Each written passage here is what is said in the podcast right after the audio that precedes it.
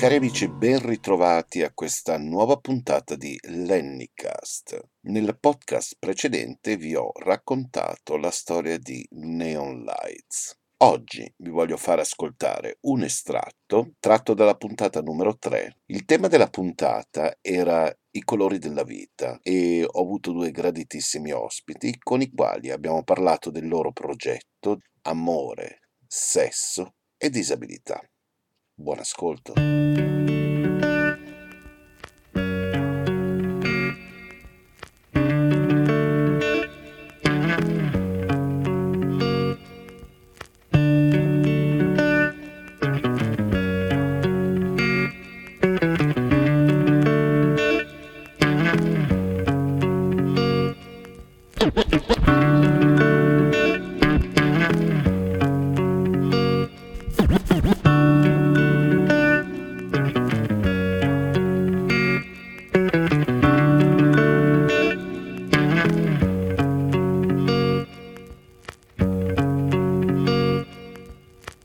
Benvenuti a Neon Light.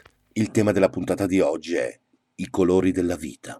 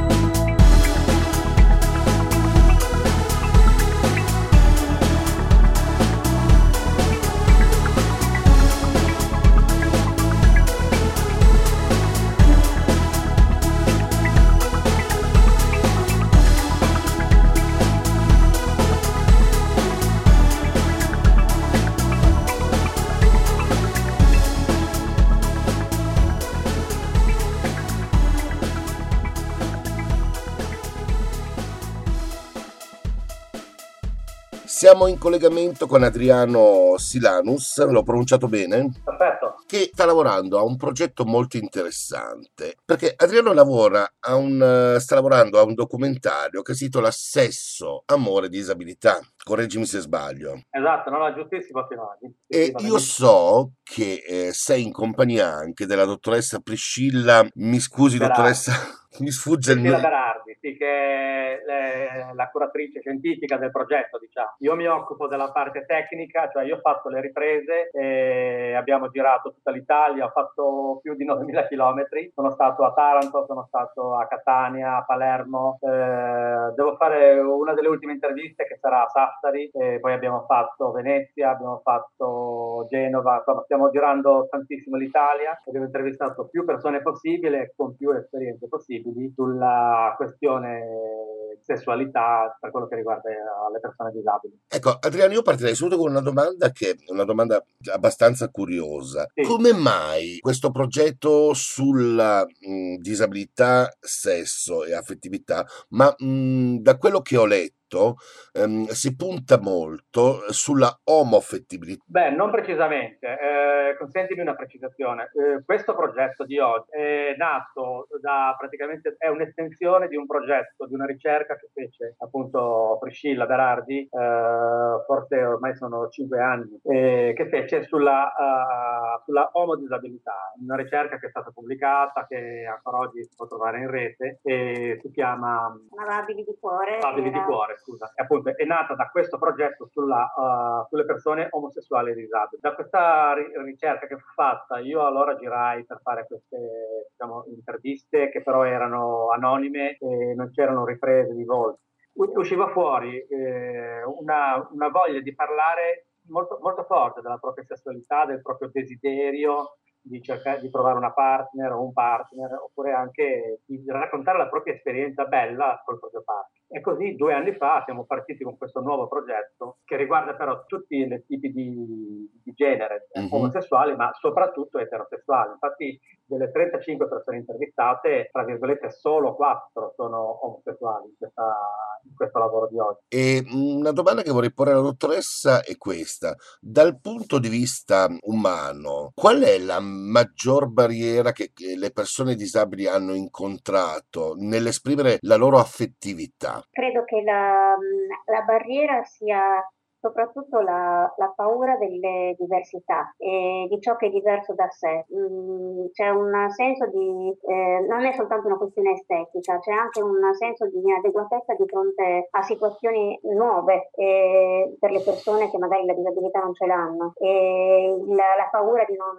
poter affrontare gli ostacoli, la paura del dolore, la paura della sofferenza, di, di non saper essere di sostegno e anche la, la paura di dover fare delle rinunce cioè a delle cose che piacciono, che si desiderano, che si ritengono normali nella propria vita, per cui accompagnarsi a una persona con una disabilità eh, significa mh, una, dover diciamo, eh, risistemare una, una, propria scala di valori e un proprio ordine di, degli, di propri schemi mentali e, e questo non tutti riescono a farlo. Quali sono, dottoressa, le maggiori difficoltà che lei ha mh, eh, incontrato nello svolgimento sia del suo progetto che l'ampliamento del progetto che adesso ha coinvolto anche Adriano? Mm, dunque, nella, nel progetto del 2006-2008, ehm, appunto quello Abili di cuore, quello che si rivolgeva alle persone omosessuali con disabilità, la difficoltà più grande era trovare delle persone disposte a raccontarsi, perché c'era una doppia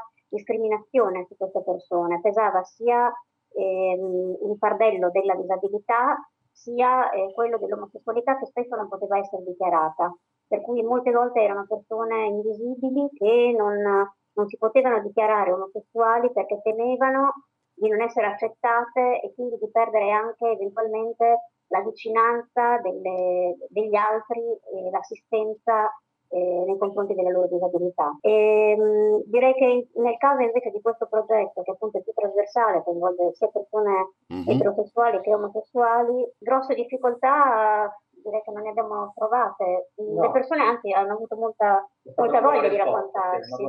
Anche da persone omosessuali, bisogna dire adesso. Forse i tempi sono cambiati, forse i tempi sono un po' migliorati. Quindi persone che forse una volta si avevano un po' di reticenza a mostrarsi a distanza di cinque anni no, non hanno più molta vergogna. Diciamo no, e questo per fortuna, anche perché voglio dire, comunque la condizione, di, la condizione di disabile non dovrebbe nella maniera più assoluta essere una discriminante verso l'affettività, almeno questo è quello che io penso. Sì, non dovrebbe il termine giusto, in realtà poi ci sono ancora molte, molte come dire, non direi ostilità, però c'è ancora un pochino di reticenza a sentir parlare di queste, di queste no, della sessualità delle persone disabili. Io eh, mi è capitato diverse volte quando ho iniziato a parlare di questo mio nuovo lavoro, un nuovo progetto, che le persone si infastidissero all'argomento. Io sono sceso, poi a un certo punto ho cominciato a scendere anche in particolare su determinate posizioni, su determinate caratteristiche che magari possono avere certi tipi di rapporti. Le persone mi chiedevano di smettere perché erano infastidite. Quindi questo argomento può essere da un certo punto di vista magari accolto con una certa benevolenza, però da persone che non sono ancora pratiche, da persone che non frequentano abitualmente persone disabili, c'è ancora un pochino di ostilità, sia da parte delle sì, di persone omosessuali che, che io abitualmente frequento per omosessuale, sia anche da parte di persone eterosessuali. Quindi possiamo dire che comunque un pregiudizio strisciante esiste ancora. Esiste anche molta ignoranza comunque, il pregiudizio nasconde l'ignoranza non, la non conoscenza, l'ignoranza in questo senso. Esatto. E, e, comunque il problema non è soltanto la disabilità, ma anche la sessualità. Cioè i, i tabù non si concentrano solo sul fatto che la persona sia disabile, ma proprio sul sesso in generale. Di sesso se ne parla tantissimo però se ne parla sempre in modo molto voyeuristico, molto o sotto l'aspetto commerciale della prostituzione oppure eh, sotto l'aspetto della pornografia o, mh, mm, oppure viene proprio sbandierato, anche buttato in faccia in televisione sotto la forma di immagini di, di donne nude, di, di, di stereotipi in pratica. Di stereotipi soprattutto, però di sesso, di sessualità, cioè di sesso se ne parla molto, di sessualità, e quindi eh, implica anche la, la, la comunicazione, la, l'espressione corporea, il, il, dire, il, il, donare delle parti di sé che vanno al di là del, del sesso come performance o come atto meccanico, eh, su questo si parla poco ed è ancora un tabù, cioè si fa fatica a parlarne perché comunque implica parlare anche della propria sessualità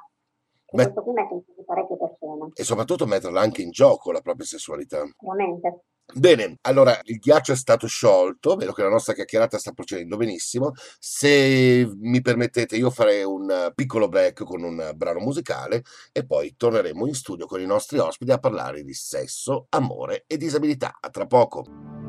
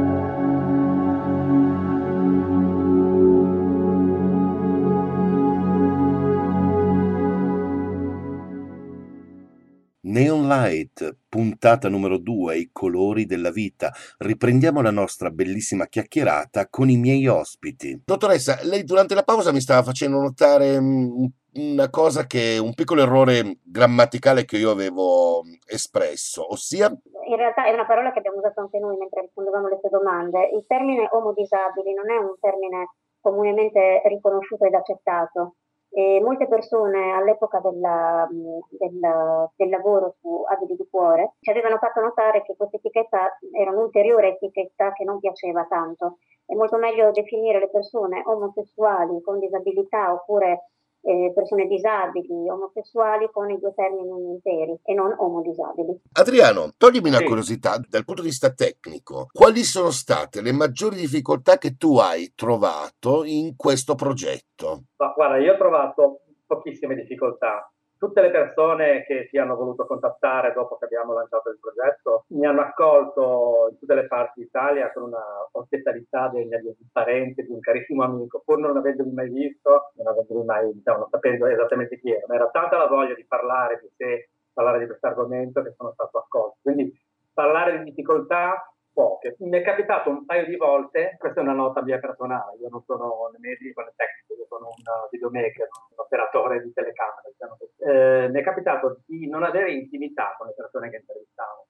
con le persone disabili. Eh, molte volte le persone erano circondate da parenti, amici, quasi volessero controllarle. Eh, diciamo, questa è la difficoltà che mi è venuta in mente. Per altre, guarda, ti dico, ho fatto 35 interviste, dovessi ricominciare domani, ricomincerei da zero a fare, ho viaggiato in nave, ho viaggiato in, in, nei posti più scomodi, in treni impensabili, pullman eh, viaggiato scomodissimo, ma sempre per difficoltà, ho difficoltà a, a trovarne. Ecco, la, la, vera difficoltà probabilmente nel realizzare questo progetto è stato realizzarlo a costo zero, perché mh, non abbiamo quasi trovato finanziamenti, a parte mh, due o tre enti che sono stati disposti a dare non soltanto il patrocinio eh, non oneroso, ma anche un contributo economico, eh, abbiamo trovato grossissime difficoltà eh, a, far riconoscere questo progetto anche dal punto di vista economico e quindi spostarsi a costo zero eh, è stato veramente no, molto faticoso. Quali sono questi enti che hanno dato diciamo, un determinato aiuto al progetto? Vabbè, abbiamo avuto la prima è stata la regione toscana che ha accolto molto bene il nostro, il nostro progetto da subito. Poi abbiamo avuto il finanziamento dal centro documentazione handicap. Mm-hmm. Eh, adesso poi da un'associazione di, di, locali per scambisti dove con loro abbiamo discusso dell'argomento delle assistenti sessuali. Mm. Loro, eh, adesso non posso farti il nome per certo, motivi, certo, diciamo, certo, no, no. Ah, loro fecero una proposta l'anno scorso per uh, lanciare una, diciamo, un gruppo di, di, uomini e donne, di ragazzi e ragazze che facessero assistenza sessuale a pagamento come sistema che esiste in gran parte dei paesi d'Europa. Mm, non so se posso approfondire, se tu conosci l'argomento. Sono mm. uh, persone che hanno specializzazioni come dire, infermieristiche mm-hmm. che si preoccupano di soddisfare anche sessualmente le persone che loro chiamano. Eh, in, in, Italia c'è molta difficoltà a parlare di questa cosa qua perché viene molto assimilata alla prostituzione. In realtà non è così, non è prostituzione, ma è pensare Esatto. Senza psicologica, come dire. Esatto, esatto. Anche un'altra difficoltà che eh, quando non è vista come la prostituzione è vista come una medicalizzazione della sessualità, per cui eh, la sessualità diventa una terapia per la persona con disabilità e perde il suo valore di convivialità, di socializzazione, di, anche di erotismo, che è poi in realtà quello che, che avrebbe nella vita normale. Quindi eh, le, le, queste due facce della medaglia mh, rendono questo argomento molto, molto difficile da affrontare. Il risultato è che eh, in pratica eh, chi riesce ad essere un pochino autonomo, a fare le cose anche da solo, con l'accompagnamento di, di un amico, di un'amica, vanno a prostitute. Ed è una cosa, vanno a prostitute magari anche in condizioni economiche, condizioni di igiene precarie. Certo. E altri invece arrivano magari testimonianze che mi hanno raccontato, che poi di tutto questo poi si parla nel nostro documentario, perché viene raccontato dai protagonisti. Altri arrivano a 40-50 anni senza aver avuto mai un rapporto sessuale. e neanche in alcuni casi di magari di tetraplegia o altre, o altre disabilità neanche la masturbazione, perché eh, fare un piccolo esempio, queste persone si occupano semplicemente di fare masturbazione mm. alle persone disabili. Eh, quindi sono tutti argomenti che hanno un po', ci hanno un po' bloccato anche su alcuni versanti, eh, non voglio approfondire alcuni versanti religiosi che potevano darci finanziamento ma ci hanno bloccato. Ah, ecco. Io so che comunque un progetto come il vostro all'estero di documentari del genere sono stati già eh, realizzati penso solo a sì. El Sexos de Los Angeles, Sex and Disability. Sì. Perché in Italia facciamo sempre fatica a fare delle cose che io riterrei naturali, quasi ovvie, permettetemi il termine, so che suon- può suonare una bestemmia, però come mai l'Italia è sempre ultima da questo punto di vista? Barriere culturali? È una domanda che faccio a entrambi. È una barriera culturale o è come il pregiudizio di cui parlavamo prima? A me sembra che siamo indietro anche sulla disabilità in Italia, eh. cioè anche la persona disabile viene vista ancora un po' con un aspetto pietistico, deve stare ancora a rivendicare dei diritti direi elementari, basilari, eh, rispetto a quello che invece succede in altri paesi eh, anche europei, anche in paesi anglosassoni per fare un esempio, eh, dove esistono dei progetti molto più avanzati per rendere autonome e indipendenti le persone, per permettere loro di di vivere anche da sole, di, di, di spostarsi autonomamente, non, non, devono indicare dei lavori o, o, essere inseriti in delle graduatorie speciali e poi dover, dover ringraziare a vita. Esistono dei sostegni anche economici notevoli. Qui abbiamo dei tagli continui. Basti eh, solo pensare a quante aree di servizio hanno una marea di barriere architettoniche non risolte, esempio una cosa banalissima, una cosa che ho notato ieri sera viaggiando, i servizi pubblici non al piano, ma ancora con delle scale che scendono nei, nel, nel, sottoterra in pratica. Cioè un, un disabile senza una rampa, senza un ascensore, come fa?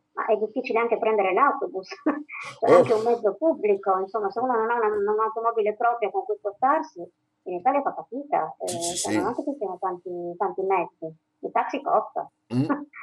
non è facile, quindi se, se, pensiamo a già quante difficoltà può affrontare la persona con disabilità nella vita quotidiana, non possiamo meravigliarci del fatto che in Italia poi debba addirittura fare delle, delle battaglie per poter rivendicare il diritto alla sessualità e all'affettività. E il vostro progetto mi piace molto proprio perché eh, agita un po' queste acque e ben venga, viva Dio, ben venga. Eh, sì, volevo, eh, volevo, fare una precisazione tecnica che mi è sfuggita prima.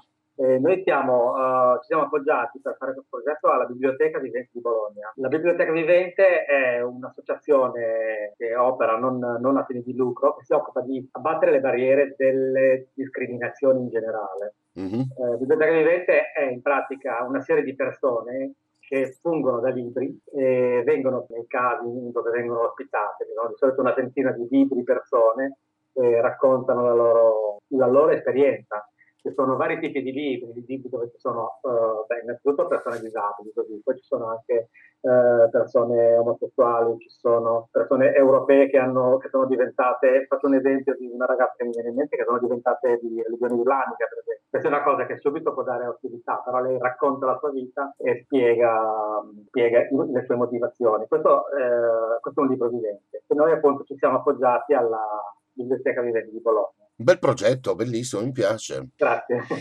E allora, voi con il documentario a che punto siete? Uh, ancora due interviste da terminare, che sono necessarie però, diciamo, alla, chiamiamolo racconto, di, di tutti i racconti che, che sono stati fatti. Abbiamo lanciato uh, il, un progetto su produzione dal basso per raccogliere un pochino di fondi, in pratica è un sistema dove si fa una prenotazione del DVD venduto, Beh, non parliamo di vendita, parliamo di contributo, ecco, perché esatto. in realtà poi il DVD non verrà venduto. Noi stiamo cercando i fondi tramite queste donazioni per poter stampare il DVD e distribuirlo poi tutte le persone, una copia omaggio a tutte le persone avranno fatto una donazione. Poi distribuirlo anche gratuitamente, senza riscontro, in tutti i luoghi in cui potrà essere proiettato, visto e, distribuito. Ecco. Questo è diciamo, il, il, programma per questo autunno, per settembre-ottobre.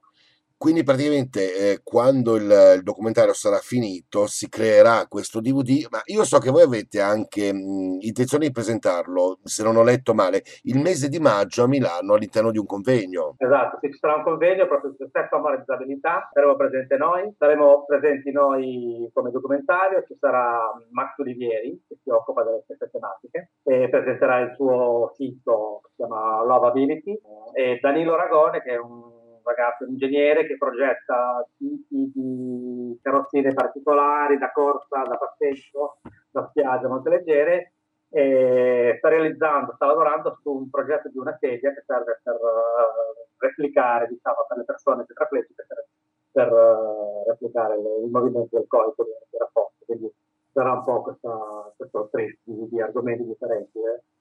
Perfetto, allora io vi ringrazierei per il tempo che mi avete concesso. Grazie a te. Grazie. Invitandovi eh, qualsiasi volta lo vogliate e qualsiasi novità abbiate da comunicare, sappiate che le porte di Neon Light per voi restano aperte, anzi direi spalancate.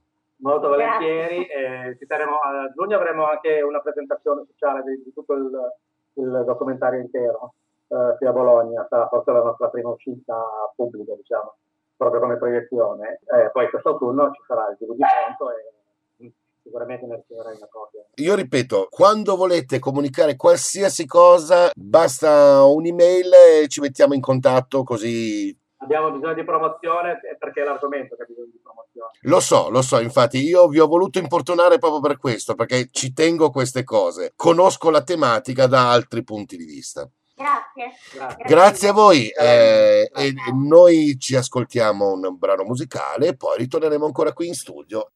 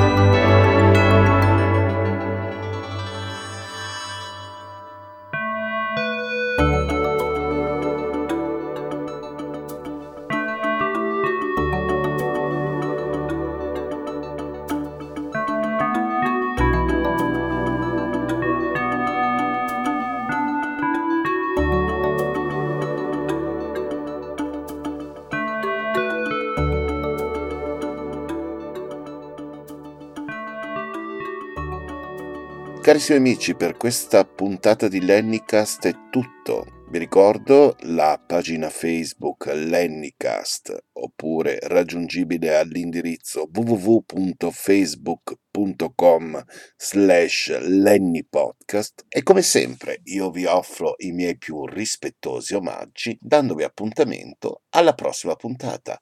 Haribol!